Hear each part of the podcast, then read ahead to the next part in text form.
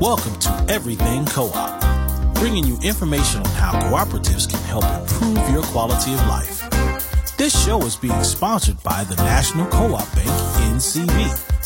The NCB is dedicated to strengthening communities nationwide for the delivery of banking and financial services for the nation's cooperatives, their members, and other socially responsible organizations. For more information on the power of community ownership, visit ncb.coop. That's ncb.coop. Now stay tuned for your host, Vernon Oakes. Good morning, everybody. This is Vernon Oakes. Welcome to Everything Cooperative this morning. We have two guests today Trevor Claiborne uh, from Kentucky and Malik Yakini from Detroit, Detroit, Michigan. Uh, good morning, gentlemen. Good morning. Good morning.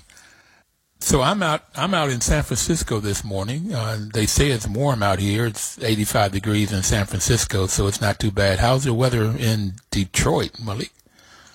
When I went out this morning, it was 59. They claim it's going to get up to 80 today. We'll see. Maybe by noon, it'll be about 80.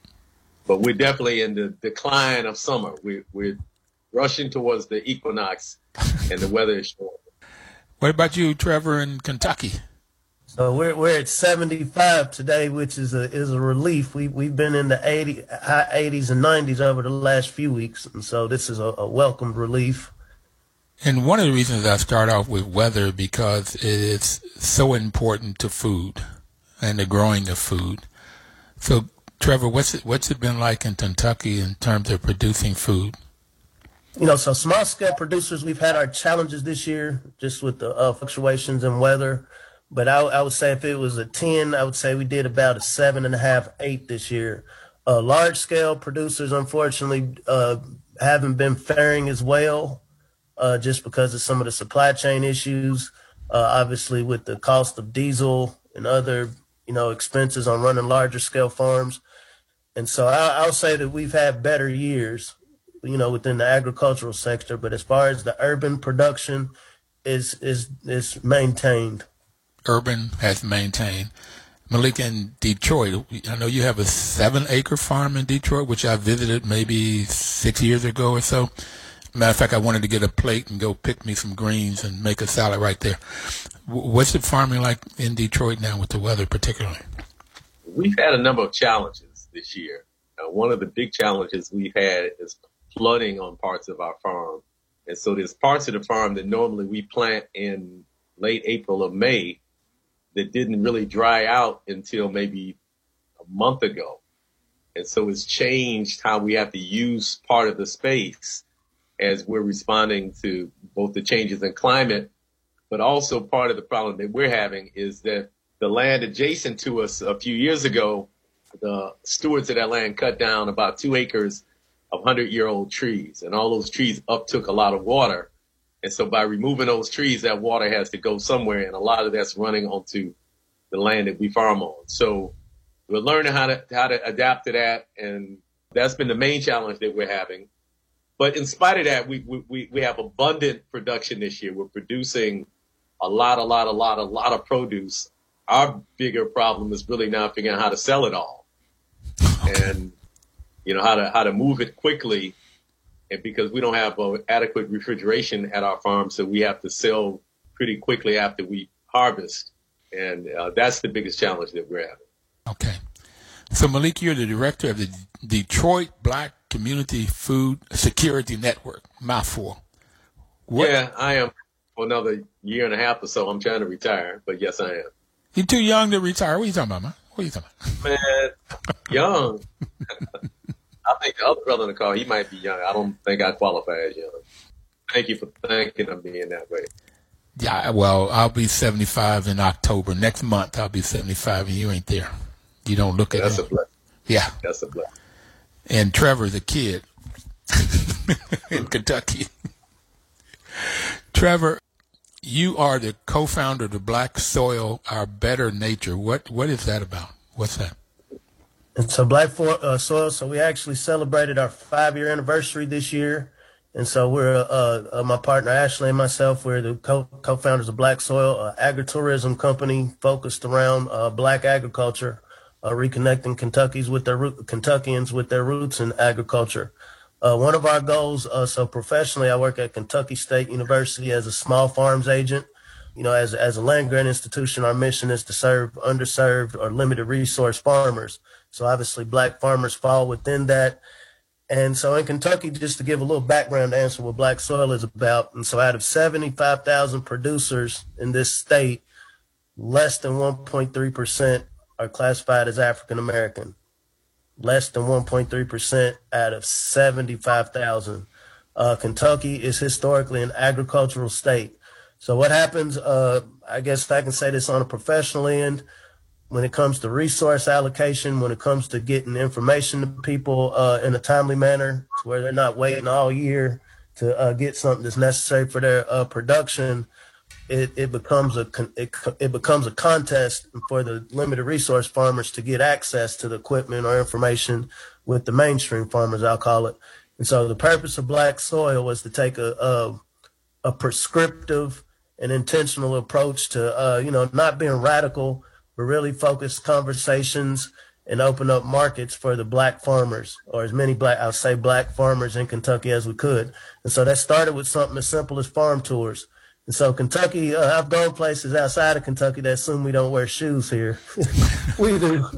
But uh, the earth, you know, the goal of black soil, we realize that there's tens of thousands. In Lexington, we have 300,000 people that uh, that don't go. We assume that people have been on farm tours. I know in Lexington we have a population about forty thousand, what we call black people, and so out of that, our goal was now how can we over time reconnect these people, uh, get them to go do farm tours, and so we'll set up farm to table dinners where they're able to, uh, and we can put the farmer as the star of the show because a lot of these farmers, if you go to your uh, grocery stores, you're not going to see uh, pictures of those farmers. If you look at publications, you're not going to see pictures of these farmers depicted as leaders.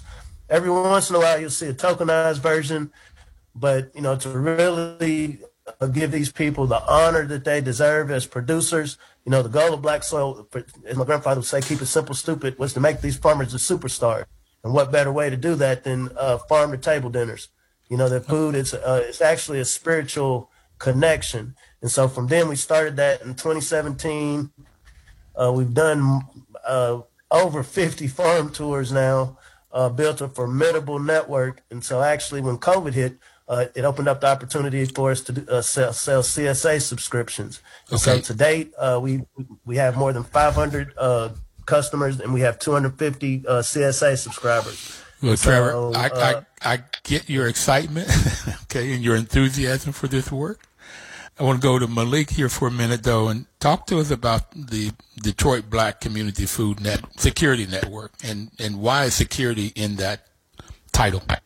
The Detroit Black Community Food Security Network started in 2006.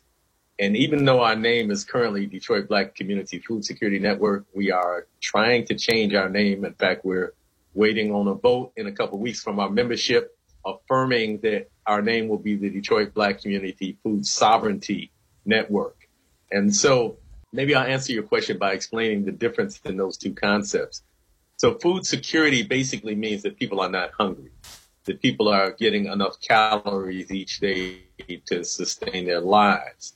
And that's important. But what we're striving for is something much larger for that. And that is that we think that in black communities and frankly any community, the people in that community should have some control in shaping the system that provides their food. It's not just a question of getting enough calories. If that were the only question, then we, we would be happy when Walmart moves into a community because it provides a store where people can go and get food and it presumably if they have the the money for it then they you know can be food secure but clearly having more Walmarts or more Walgreens or whatever the case may be is not the solution to building self-determination in, in black communities. And so this larger issue of food sovereignty has to do with communities deciding what they eat, how that food is produced, what their relationship is to the land, and very importantly, profiting from the money they spend in, on food. For example, in the city of Detroit, where we have about uh, 645,000 people, 80% of whom are black. There's no black owned grocery store. And so people spend food dollars primarily with an ethnic group of Indians who own most of the stores in Detroit. And the vast majority of that money is extracted from our community. And so food sovereignty also requires that that profit be circulated within the community to build power and resilience and that we're not just wealth extraction stations for uh, other ethnic groups to come in and, and suck out profits. So although we are currently Detroit Black Community Food Security Network, we will soon be Detroit Black Community Food Sovereignty Network. So I've got this new term, wealth subtraction station. Wealth extraction, extract. Abstract. They function. Extract, like you extract something, you pull it out. So we have other ethnic groups all across the United States who come into our communities and extract wealth because we have not, because of two reasons. One, the infrastructure that we had in black communities, black business districts were largely intentionally destroyed. Uh, that's the case in, in Detroit, in DC, in Atlanta, in Chicago. Many times freeways will run through those business districts and destroy them. So now we find ourselves in a place where the black community doesn't have much capacity to meet our own needs. And so other ethnic groups come in and they see that as an opportunity to profit from. And they come to our communities and extract millions and millions of dollars every day. So, Trevor, I'm sure you haven't seen that in Kentucky, right? Or tell us how you've seen that in Kentucky. And so, uh, so we were discussing this a little bit earlier before we started. So in Kentucky, we were like the fourth uh, most impoverished state in the country. And so what happens, we actually have one of the largest percentages of white poverty. And so I, you know, I don't like putting people in crayon boxes, but at the same time, you know, we can't avoid or look away from our own situation. Like Mr. Yakini said, we're losing millions and nationally billions from an industry that our ancestors mastered. You know, the wealth of this country was built on the back of our ancestors. And so to find that we get less than 0.4% of revenue generated in a trillion dollar industry of agriculture is a problem. Uh, we're introduced to this concept, lift yourself up by the bootstrap. And so when people take initiative to do so, uh, to answer your question, uh, one of the one of the concerns we have here in Kentucky, we have a rural population that is absolutely suffering from poverty, uh, and I don't say that lightly. But then you also have urban areas such as Lexington, Louisville, and then Hopkinsville and other places in Western Kentucky that are suffering just as much. A hungry stomach doesn't have a color. And so one group of people, when it comes to resource allocations, if there is a million dollars granted to address this food security, it's almost become commonplace that 99% of that, that those resources are going to go to the rural non-black communities. And so once again, uh, you know, this is something we're dealing with. It's extraction. And uh, I don't know if you're going to ask this, the Farmers of Color Act, for example, uh, that was presented last year. Okay. Before you move on, we, we're, we're going to have to take our first break, and so we can come back and talk about that. But when I was asking the question of extraction in Kentucky, it was it was coal mining and tobacco, and that was another way in yeah. industries of just taking out the money, taking out the money, taking out the resources, and leaving people broke, broke financially and broke physically, broke emotionally, broke mentally, and then you folks started using drugs. But we'll be right back, everybody, talking to Malik and Trevor. Please don't touch that dial.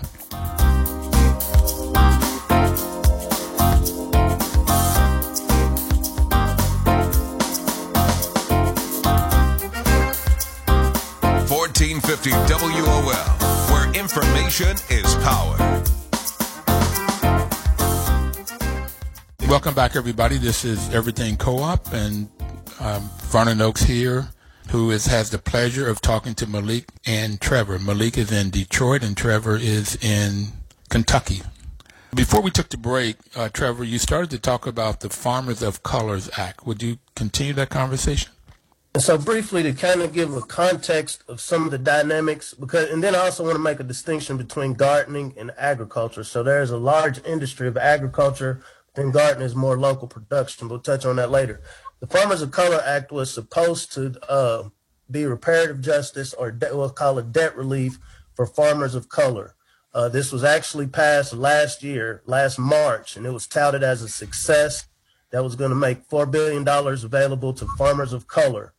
and, under, and underserved. And so when you read the fine print, uh, if you were from a foreign country or refugee qualified for it, uh, white women, uh, immigrant populations, uh, Native American, and once again, not being disparaging of any group, but the verbiage on this particular legislation, they use the uh, discrimination against black farmers historically in North America to get resources for other groups. Uh, to date, not a penny of debt relief has been allocated. But I use that situation to make a case of a lot of times our, our very real struggle, and we're just talking about food security right now, you know, not even to get into politics. And I agree with uh, Brother Yakini, food sovereignty. You know, this isn't a question of, hey, can you give me something? We're, we're wanting to take uh, initiative to do for self. And so obviously nothing operates for free. And so when it comes to the resources that taxpayers are, are contributing to, these are some of those dynamics that producers are dealing with. Okay. And, and Malik, does this Farmers of Color Act affect you at all in your production in Detroit? Not so much. I mean, there may be some funds from that that we're eligible for, but I think the intent of that act was basically for larger rural farmers. And certainly there's a crisis uh, facing black farmers and small scale farmers in general in this country. And, uh, but there's also a lot of pushback. In fact, the reality is we have a war going on between large scale commercial agriculture that uses lots of chemicals and uh, chemical inputs and huge amounts of water and huge amounts of machinery and more small scale sustainable agriculture, uh, which is oriented more towards people and the health of the planet. And so there's really a battle going on. And part of that battle is who gets those resources? Is it going to go to this more sustainable, earth friendly style of farming, or are we going to continue to support these large corporations that control the global food system? And so that, you know, that's always the question. It's great that the money has been allocated, but it's ultimately we have to see where it goes. Okay. Okay. So what you had talked about earlier was extracting profits. And I do understand that you all have broken ground to start your own food co-op. So is that so that you can keep profits? What's the reason for starting a food co-op in Detroit? There's many reasons. I mean, we're, we're of the mindset that black people should do as much for ourselves as we can, especially in those areas that are vital for our survival it's ridiculous to to to have all of the things that are life giving and life saving that a community is dependent upon in the hands of people outside of that community. And for the most part, that's the situation that black people find ourselves in throughout this country. Other people control the politics and the politicians in our community. They control the cultural life within our community and they control the economics within our community. So we're pushing back against all of that. And so the Detroit Food Commons is designed to push back against all of that, with one factor being uh, slowing down at least the extraction of wealth. We don't expect it by creating a food co-op that we're going to stop the millions of dollars of bleeding that happens week, uh, weekly uh, in the city of Detroit foodscape. But we will slow that down, and more importantly, we'll create an example that is rooted in what our ancestors did, which is that if we acknowledge that we're operating in an economic system that is hell bent historically on keeping us out of the mainstream, and I would say it's still hell bent in spite of whatever steps that we might see uh, by you know the Biden administration, it's still for the most part hell bent on keeping us out of the mainstream economy and keeping wealth and, the po- and power in the hands of people who are defined as white. And, and and to acknowledge what Brother Trevor said, not all white people have this wealth and power. It's, it's a, an elite, even within the white community, right? Most white people are exploited and oppressed as well. Right. Um, but given that we find ourselves in this situation, we need to do everything that we can do on our own accord to extract ourselves from that situation. That's not to say that we don't want help from the government or we don't want help from the corporate sector, but the primary impetus for changing our condition has to come from us. And so the Detroit People's Food Co-op, which is the grocery store that we're creating, and the Detroit Food Commons, which is the building that we're building to house the grocery store and some other functions, is designed to stop that extraction of wealth in the community, to create an example of cooperative economics, to create an example of development, which is black led. We have two organizations, the Detroit Black Community Food Security Network that I lead, and our development partner, Develop Detroit Incorporated, which is led by a black woman, Sonya Mays. Uh, so we have a black led development who's hired black architects, a black general contractor. And so this is all very unusual, even in Detroit, which is the blackest city in North America. So we're trying to create examples on several levels of how we circulate wealth within our community, how we build power and resilience within our community, and how we make our own decisions about what we need to solve the problems that exist in our community. Okay, Malik, I get, I get, I get that, and I love it. Why a co-op? Well, let me start by saying that we are anti-capitalist, and you're what capitalist?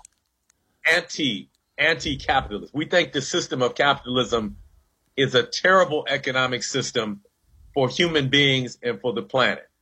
Now, I know lots of people have bought into it and think it's the best thing since sliced bread, but we make no bones about it. We think it's a terrible system that is bad for the planet because it prioritizes profit above human well-being, above the well-being of the other animals and plants that we share the planet with and the planet itself. It views the planet only in an extractive way, not as a living being that sustains our life in the way that African people and most indigenous people around the world have historically viewed it. But capitalism is also bad because it intersects with the system of white supremacy and it concentrates wealth and power in the hands of people who are white. And while, you know, I want to acknowledge, as I did earlier, that it's a small percentage of those people that the actual power is invested in by association, there's some benefit that comes from the rest of the population that is also identified as white. And there's a lot that's been written about this. There's a book called Caste by Isabel Wilkerson that talks about the relationship between so-called race and economic standing in American society. And while it's true that there are many poor whites, it's also true that many of those uh, poor whites have still have access to things in society just as a result of their their white skin. And so, yes, we are. You know, actually, I forgot your question. no, you. you oh, down, you, answered, you answered it. Though. You answered it. And it's why a co-op is so is anti-capitalist, but that still oh, hasn't answered why a co-op. Okay, good. Let me wrap that up. So within the context of a capitalist system where again wealth and power is concentrated and when i say wealth and power i mean things like for example even if you want to build something in your community most of us don't have millions of dollars so we have to go to financial institutions to borrow this money and those financial institutions have historical policies that although they might not mention discriminating by by race the the actual how it actualizes is black people have much less access to capital. And so that's a problem. So within the context of a system like that, the only way that we can galvanize our collective wealth and build institutions that benefit our communities collectively is by using the model of cooperatives that are cooperatively owned. Even if you have an individual black business, that doesn't ensure that the rest of the black community is going to benefit from that because that black business owner can take all the profits and buy a nice house and a nice car and see that their children go to college. But that doesn't mean the community is benefiting. A cooperative is owned by multiple people. For example, the Detroit People's Food Co-op has 1,650 members right now. And so any year that store is profitable, those profits are circulated among those members. So we think it's an important model as we look at, as we look at how we build local black economies. Well, that's why the National Co-op Bank has sponsored this program for now nine years. October will be nine years to get that message out that you just talked about. Is how we. And the National Cooperative Bank, let me say, is is one of the finances of our project. Okay, yeah. Part of their mission is to help low-income communities when they got started in the '80s, and help co-ops and their members. So, um, but the message you just said. Uh, um, you captured it extremely well, Malik, and that is that given that capitalism, and I went to school to learn capitalism. I got an MBA, and that's all they taught. That's all they still teach. And I like what we can do individually, but it doesn't help the community, and it hurts the planet, as you said. We'll be right back to talk more about this. I want to get Trevor's view on this whole co-op view and capitalism. We'll be right back. Please don't touch that dial.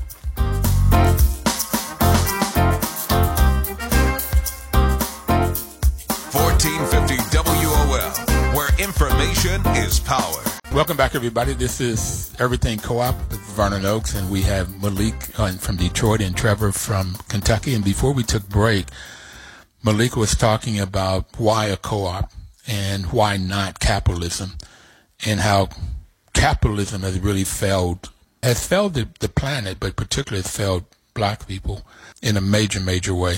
So I was asked Trevor, have you worked at all between capitalism and cooperativism? Have you got into that world? And also the world of the large farmers, the fight with the small producers? Either of those worlds? So many hands make light work. The more people you have going working together, you can achieve whatever it is you're setting out to do.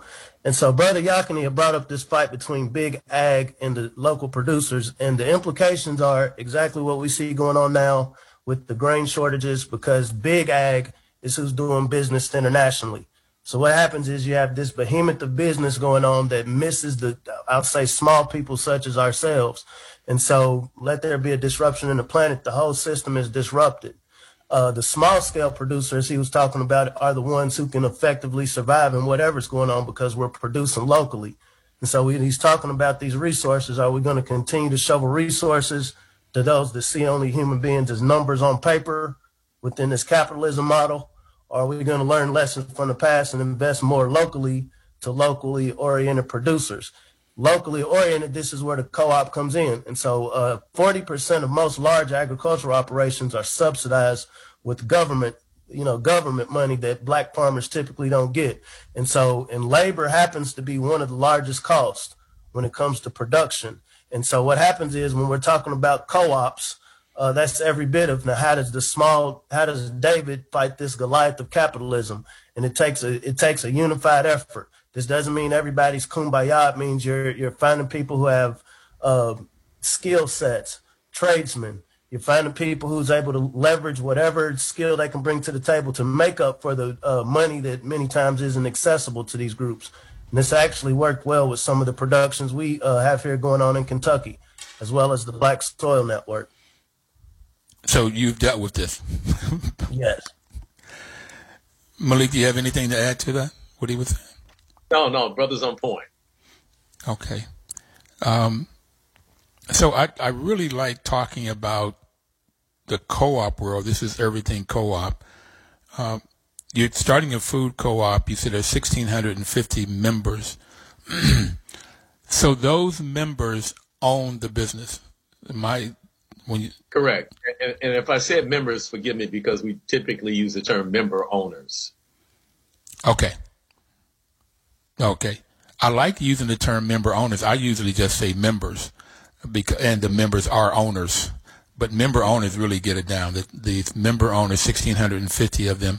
What's your goal? Do you have a goal of what it's going to take to sustain the business?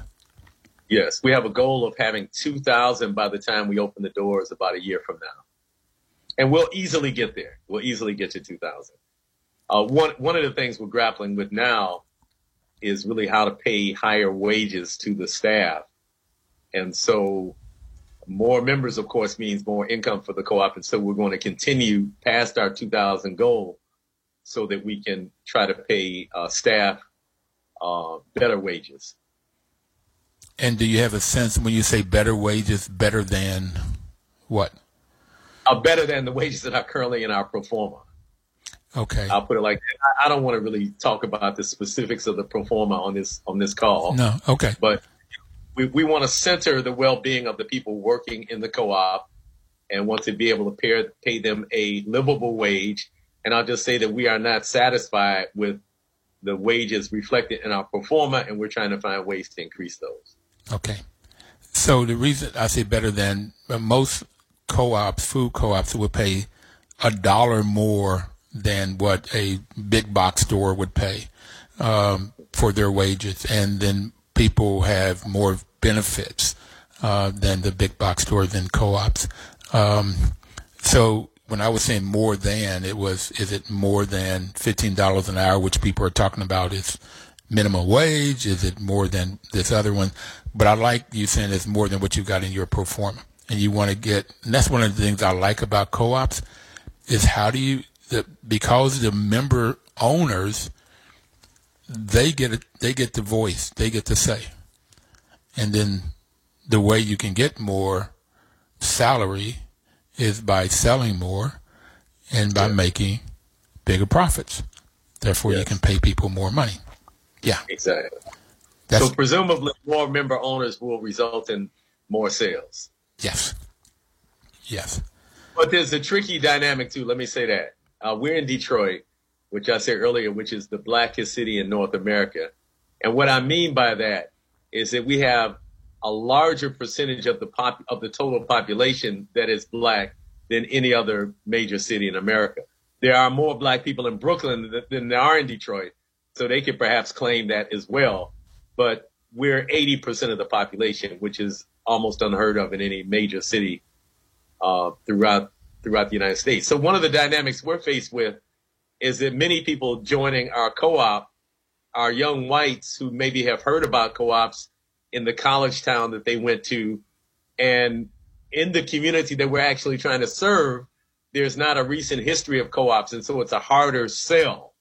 And so there's a racial dynamic, even as we're increasing our numbers and we have to be intentional about organizing and recruiting in the black community to make sure that this thing doesn't go off mission and off track and that a bunch of well-meaning whites end up being the majority of the co-op members and deciding the direction that it goes in.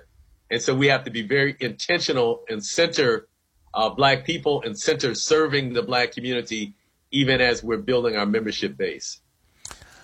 So I thought what you were going to go down and talk about is the poverty level or the income level of blacks in Detroit. Um, Kentucky is one of the poorest states in the union. I would imagine you have a lot of poverty in Detroit since the the car industry extract, extracted those jobs and took them overseas or wherever they took them, but took them out of Detroit. Um, so I thought you were going to say that a lot of blacks that are there are poor and they may not be able to pay or may not be used to paying for nutritional food, fresh well, produce that's another factor. I wasn't headed down that road, but since you've mentioned it, I will. And of course, that's something that we're concerned about because we are concerned about improving the quality of food that our community has access to.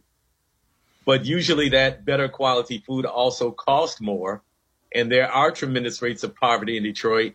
I don't know what they are today, but typically they hover at about 30%, 28, 29, 30% of the population being at or below the federal poverty level. So there are tremendous levels of poverty in the city of Detroit. There's lots of other factors, though, that aren't really captured in government data. For example, there's a, a very vibrant shadow economy in Detroit or people who are doing things like doing hair in their basement or making cakes and pies. And then none of that money gets captured in the official records.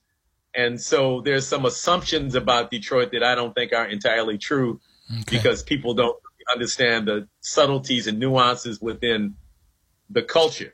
But not, nonetheless, this is a huge problem that we're trying to encourage people to eat better quality food, which cost more. And so we're grappling with that both in terms of the product line within the store. And so we're going to have about 80% what we're calling natural and organic foods and about 20% what we're calling clean conventional. We really wanted to have a higher percentage of clean conventional, but we weren't able to make the pro forma work uh, with that split. And so we're conscious of that. This is one of the many contradictions that we're holding as we're operating within a capitalist system and trying to move towards a more equitable system. In fact, I would say that the number one challenge facing the food movement in general corresponds to the challenge we're facing, which is the challenge of how to make sure that everybody, regardless of so-called race, income, religion, gender, or geography, has access to high quality, nutrient dense food while at the same time ensuring that the workers within the food system are paid a livable wage. This is the central dilemma that we're all faced with. So we found out that those people in the food system um, very much needed through COVID. They say they're essential workers. They had to go out no matter, you know, what. We didn't know how this uh, COVID 19 was being spread. Um, it was much and much fear in, in me and in our culture, but they had to go to work. And as early on, uh, somebody on the show said they are essential workers, but they're not getting paid essential, as if they're essential workers, and that's what you're pointing to. Um, no, we have major, major contradiction. Trevor, you want to add to it? So right now, this is as of 2021, 73% of farm workers in North America are immigrants. How many? 73% of farm workers. So what, what that entails when we're talking about and how do we create fair wages for Americans or, you know, people here locally within the food system, uh, one of the reasons outside of it, we, we've uh, severely lost that agricultural connection. One of the reasons is it's a lot cheaper for these large scale farmers in this war between big and small. It's cheaper for them to get cheap uh, immigrant labor, which, you know, uh, once again, you know, I'm not in the business of disparaging anybody. If they're, if you're somebody that's found the opportunity, I encourage it. But once again, it starts to affect our ability to uh, serve our communities. When we think about 73% of the food we eat here is produced by somebody else, if you're one of the large uh, ag corporations or one of the large uh, processors, Perdue, Tyson, okay, I can pay this person over here $6 an hour to do a job, whereas this American's going to want about, it would be fair for me to pay him 15. So as a business, we're in a, a so-called economic, uh, uh economic crisis most businesses, 99.9% of businesses are going to pay who you can pay less. And so once again, when it comes to trying to figure out how can we create livable wages, because ag is a very lucrative, uh, you know, when you look at it from a distance, it's a very lucrative industry because everybody has to eat. It's necessary. Like he's saying, it's more than just eating a hamburger. We're talking about nutrients dense food. Uh, North America, at the end of the day, it was it's, it's been envied for millennia because this is a great place to farm. You know, great land. So once again, what what are the things we can do on a grassroots level to not only uh, reconnect, but how can we create industries within this to where 73% of this food isn't getting produced from other people not in America, if that makes sense. So you're you're looking at it from a standpoint of farming, and Malik is talking about it from food a standpoint production. of food, food production. production. And Malik is talking about delivering the food to folks, and in this case through co-ops, and it's similar kinds of battles: large-scale farms, small-scale farms, large grocery stores, smaller co-ops, and the larger grocery stores and the larger farmers make a lot of money, and they don't then share that with the workers. Okay, and Malik is struggling with how can we get the workers to even pay more. Malik and that 1,650 members how do we get more money to those workers that are essential? We we have to eat, and they have to be there to to to give us the food, the cashiers and the stockers and all of those folks. So how do we pay them a living wage, uh, even better than we a living to, wage? You know, we have to have a shift. Go ahead. I'm sorry, Bill. No, go ahead. Uh, we have one minute before break. society in terms of how we see the value of farmers because really most farmers, you know, most farmers in this country really have to work a second job just to maintain the farm. Most farmers aren't making some huge profits. The corporations might be making a huge profit. Those farmers might be selling to them. But for the most part, farmers aren't making huge profits. Maybe big ranchers somewhere are, are, are doing that. So we have to change our mindset because in this society, for example, we see the work that lawyers do as being much more important than the work that farmers do. We got to take our break. We're going to come back and deal with that. How we how we deal with farmers. We'll be right back.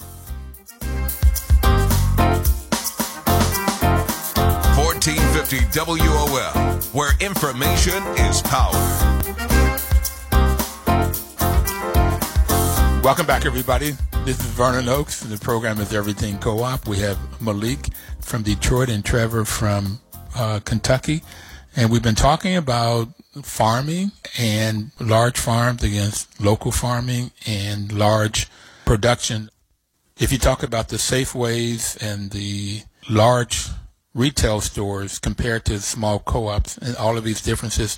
And before we took the break, Malik was talking about how we view farmers. And Malik, I'd like for you to bring that up because it was a very interesting point you were making. So maybe I'll tell a short story and say that maybe 20, 20 years ago, 22 years ago, I went to Mali, West Africa. And I was with a small group of people in a van. We were riding from Timbuktu. I'm sorry, we were riding from Bamako to a city called Djenné. And on the way, we saw an elder on the side of the road and he was looking very regal. And we got out of the van and went over and spoke to him. We had a translator. And after we got through talking to him, he pointed across the road to us and he said, before you leave, you have to go over there and greet the farmers. And he said, it's those who work in the sun who make it possible for those who work in the shade. And so the entire society is dependent upon farmers, but farmers aren't valued.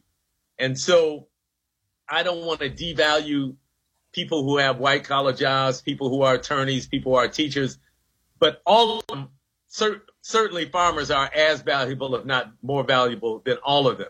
So we have to change our mindset and change our expectation for what we pay for food.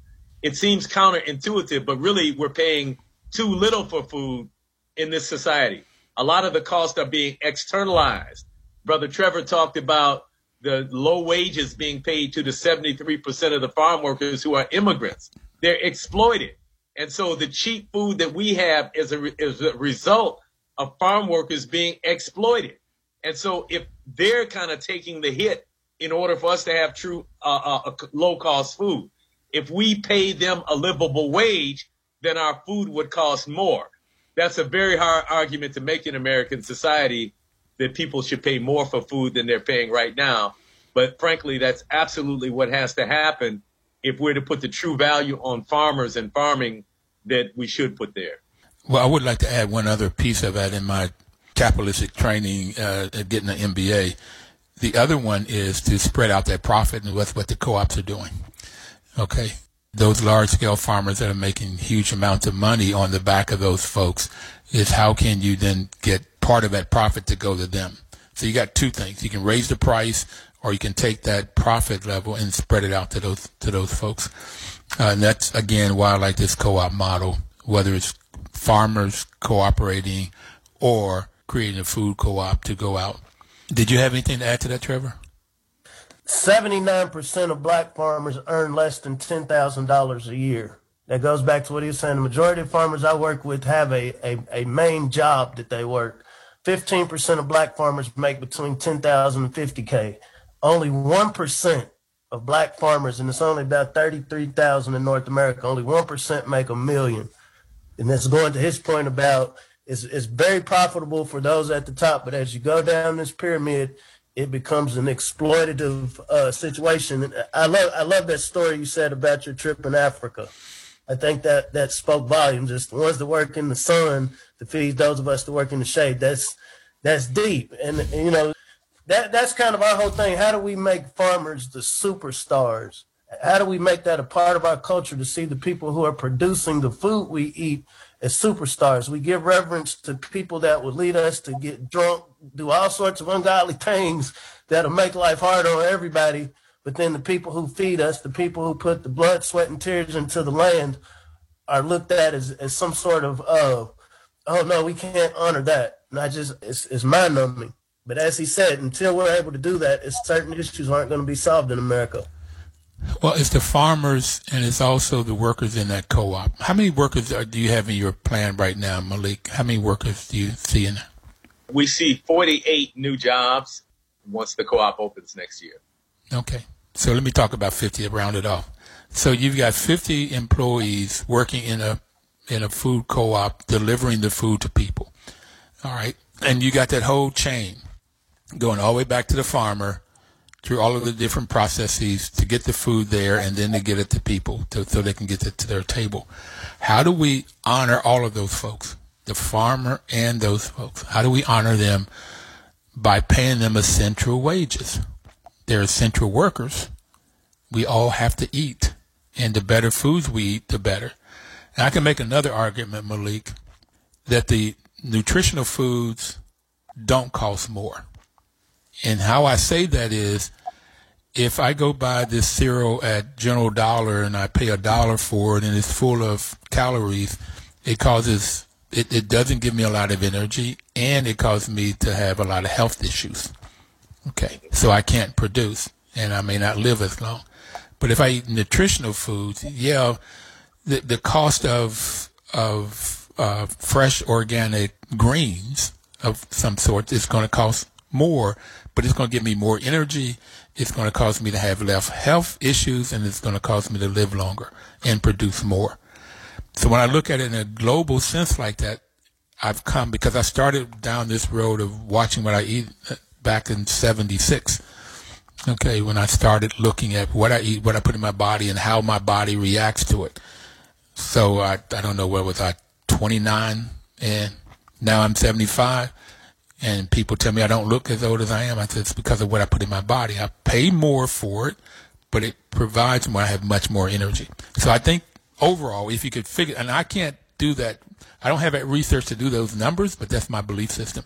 Yeah, yeah, no, there has been plenty of research that shows how healthcare costs could be reduced in this country if people had high quality, nu- nutrient dense food. So, I mean, if you look at it in the global sense, what you're saying is absolutely correct. Go ahead, Trevor. One of the principles of sustainability, economically viable, uh, socially accepted, right? And so it goes back to this concept of marketing. Either with, even with the co-ops, and we've discussed this before, it literally has to be psychologically massaged back into the consciousness of the population of what you said. That's very simple. Hey, you're to pay more on the back end if you eat this bad food now. And so it behoove you to pay a little bit more for these organically grown greens, organically grown produce. But that has, you know, generally speaking, this would have been the role of cooperative extension, uh, your, your land grant institutes, 1890s land grants within our community. Uh, it has to be marketed to people that this is important and you know to it's very practical you don't have to be an agricultural or nutritional genius to put two and two together you know are these farmers able to compete with mcdonald's every time you see a super bowl you're going to see x amount of uh, producers or corporations that are i'm going to say poison that are selling bad food to people. But they have those promotional dollars and it's marketed. Repetition. I'm going to keep reminding you buy this buy this junk buy this junk buy this junk. And so and that was you know once again that is something i do believe as as black people, we have the power to to to, to market. You know, we, when we think about the power of uh, hip hop culture, and I don't want to overtop, when we think about the hip hop culture of selling alcohol, uh, selling certain clothing brands, and, and hip hop isn't just the music; it's a culture. And so my thing is, how can you know, moving forward, because we didn't get in this mess overnight, and so it's not going to be fixed overnight. But moving forward, I think about groups like Mollywop. Like, there's some people might not even hear, hear the music, but they're going to hear the name and they're going to associate this with food production. And so subconsciously, they might not ever shake your hand. Like that was one of the things that drew me to you a long time ago. Like, okay, this he does music. I didn't, I didn't know you knew about the music. oh yeah, oh yeah, and it all ties together. This this all ties together, and it's marketing. You didn't have to go ask nobody to be able to use one of your talents, one of your God-given talents to produce music. And so there are people who are subconsciously tying together. Hey, this guy's cool. You know, so I'm gonna listen to what he says. We take cues from people who we who we feel like, hey, they know what they're doing. They're, and so once again, saying that to say we can address this. It's not going to be overnight, but I do believe we definitely have to affect the culture of how we see food production. And then from there, this is how we can start charging top dollar. Because we have people that will pay thousands of dollars for a bottle of alcohol that probably cost the vineyard maybe $5 to produce it but then I have this rapper in America telling you, hey, you're not a baller unless you spend fifteen hundred on it. And so somebody's getting that profit. And so once again, mentally, how can we assert this within to our culture? So Malik, I didn't know you were in music at all. I didn't know that part about you. Yeah, you see all them guitars behind me back there? Okay. Okay.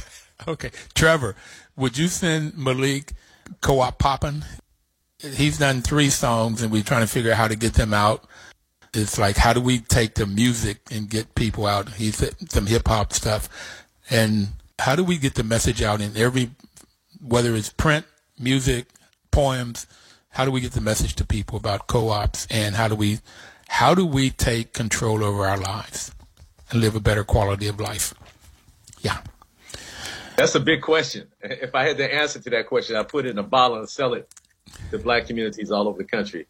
But but there are some things I think we can do. Clearly, I don't have the answer to that. But Marcus Garvey said that disorganization is the greatest enemy of the Negro. And that remains the case. We cannot fight against a system that has entrenched racism and entrenched classism built in it as scattered individuals we have to we have to unify. We have to have organizations and institutions that advance our collective aspirations. There's no other way for us to proceed in this struggle for our freedom, but then to do it collectively. And for some reason, we seem to shy away from collectively working collectively. We want to do it individually because it means we have to submit our own individual egos and we have to subject ourselves to critique by others. But that's the only way to move forward. That's the last no word. Way. That's the last word. We got to do it collectively. Thank you, Malik. Thank you, Trevor. Everybody out there, we'll see you next Thursday. Please live and work cooperatively, collectively. 1450 WOL, where information is power.